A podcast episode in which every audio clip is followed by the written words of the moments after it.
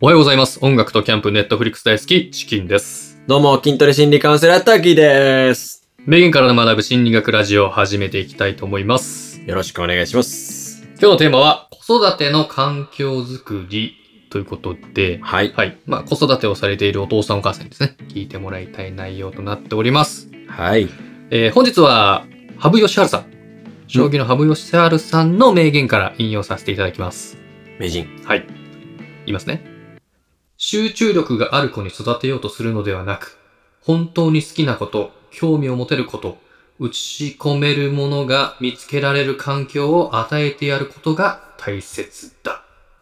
うーん。ええ、まあ、羽生さんはまあ集中力を育てる、育てようとするのではなくて、まあ、本当に好きなこと、興味を持てることを見つけられる環境はい。をまあ与えてあげると。まあ、環境が大事ですよっていうところなんですが、うんまあ、このようにですね、まあ、環境づくりいいってよく聞くんですけども、心理学的に子育ての環境って、はいはいまあ、どうすればいいかなと。そうですね。うん。子育てをする親御さん、もし子供にこうなってほしいと思うところ、うんまあない、ない方はいないと思うんですけどう、ん。が、えー心理学的に言うとですね、うん。結論先にちょっと言わせてもらっちゃうと、はい。子供の前で路上パフォーマンス。これが今日の結論ですね。子供の前ではい。路上パフォーマンス。そうです。これが環境づくりに、そうです。路上パフォーマンスわかりますよね。あの、まあ、路上でこう、まあ、弾き語りされてるとか。あ、そうです、そうです。はいはいギターとかでよくああ見ますよね。で、はいあの、ギターのね、箱を開けて、こう、小銭を入れてもらう。あそうですね。はいはいはい、はい。たりとか、まあ、踊ってる人いたりとか、ドラムの人いたりいとます。大か、道芸人さんの方とか。大道芸人の方はいとかいらっしゃいますよはね。いはい、はい。え、子供を、はい、自分の子供を連れて、うんえ、親がその姿を見せる。うんうんうん。はい。。これが大事ですね。やってもらいたいと思います。路上パフォーマンス。はい。ほうほうほう心理学用語でモデリングっていう言葉聞いたことありますかモデリング、いや、わからないですね。モデリングっていうのは何かしらの対象物を見本、まあ、モデルにして、うんそのものの動作や行動を見て同じような動作や行動をすること。うん、まあまあ、真似するってことですイね。メージ通りのはい。イメージですね、人間の成長過程では、モデリングにより学習成長される、するとされています。あ、真似することではい。成長する。そうです、そうです。で、学ぶ、はい。学習するの学ぶですね。学ぶ。はい。学ぶっていう言葉の語源は、うんもともと、真似部なんですよ。真似部はい。真似部なん ですよ。 そんな笑うとこいや、わかんないわかん ない。真学ぶの語源は、はいうん真似部から来てるんですよ。似、ま、いや、ま真似部って 何真似部、真似部、真似部、真似部、 真似部、えちょちょちょ真似部がわかんないです。真似部って。昔ですよ、多分。真似部 真似部。ちょちょちょ、真似 部が。なんでそんな 引っかかいやるまあいいや。の真似部、真似部って何学ぶですよ。 真似部から来たのが学ぶなんですよ。はい。あ受けてる。 で、えまあ、モデリングをね、実際にあの、した実験、うんいくつかあるんですけど、はい。えー幼稚園児がいるうん教室に大人が入り、うん園児の前で、大人が、その大人がうん人形に暴力を振るいます。怖いよ。はい。何その実験。そうです。怖すぎでしょ。カオスですよ。すると、園児たちも当然、人形に暴力を振るうようになりました。怖えだ、怖え よ、それ。どういうことあとはは、いゴキブリを見て、大う人が、キャーっと逃げ回ったら、ん。その子供も、うん、えーうんこのゴキブリに対して恐怖心を持つようになる。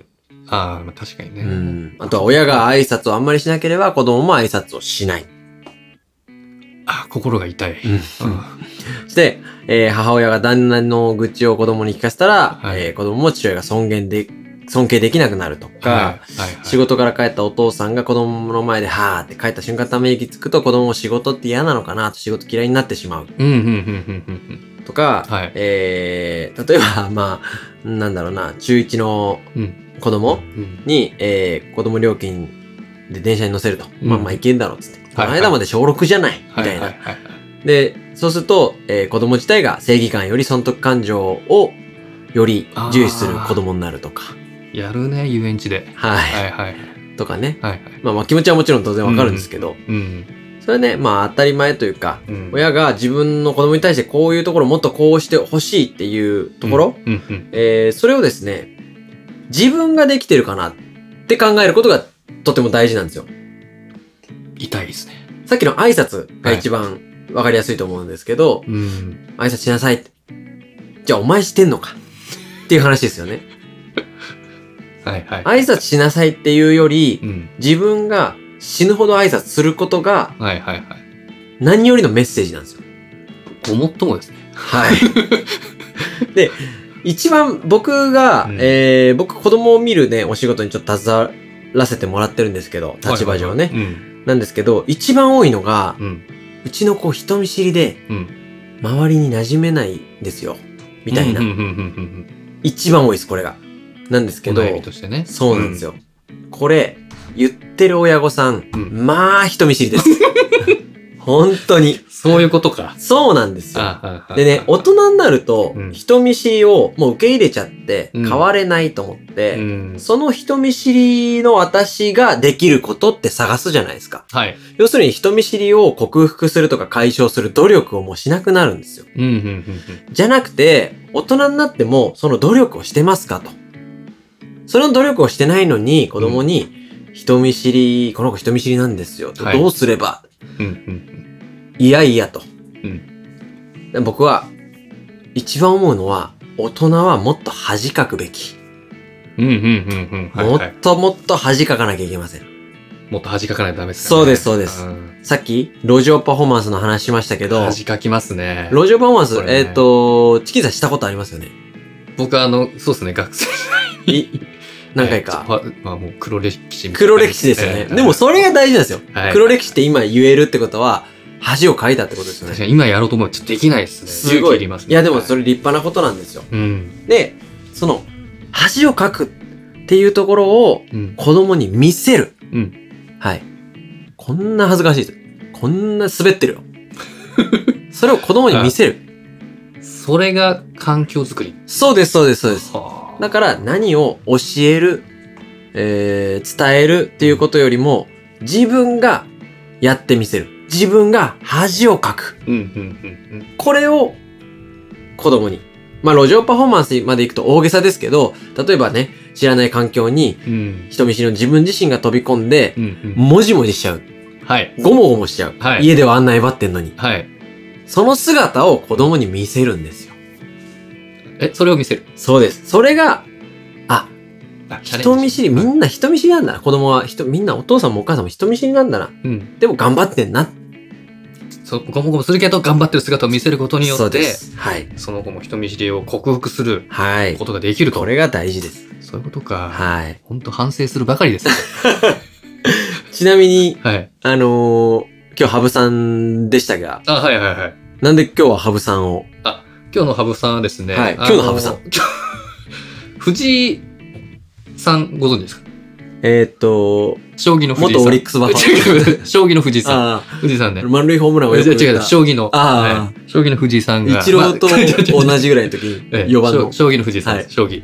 ね、なんか最近、あの、高校退学されたっていうところを、まあ、ニュースで見まして、ーはいはいはいはい。まあ、すごいなっていうところだったんですが、まあ、将棋といえば我々、あの、羽生善治さんが一番、あの、メジャーなところかいなやと思うので、ー、めちゃくちゃ強いですよえ。え今現役最強でしょ、まだ。もう、かなりすごいんですけど、はいまあ、その、羽生さんが言ってた名言を今日引っ張ってきたんですが、はいまあ、ちょっとちなみになんですけど、はい羽生さん、勝ちを確信した時に、はい。手めっちゃ震えるん ですよ。あれね。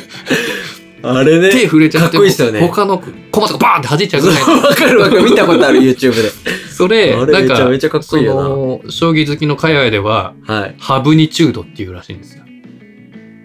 な、ハブニチュード。ハブニチューな、なんかそ、そんなんありましたっけ何チュードみたド。いマな。グニチュードですね。あマグニチュードにかけてあのその揺れ地震の力の強さをマグニチュードと言うんですけど、はい。それにかけてハブニチュードって言うらしいんですけど、はい。これ、僕、どっかの掲示板で見たんですが、はい。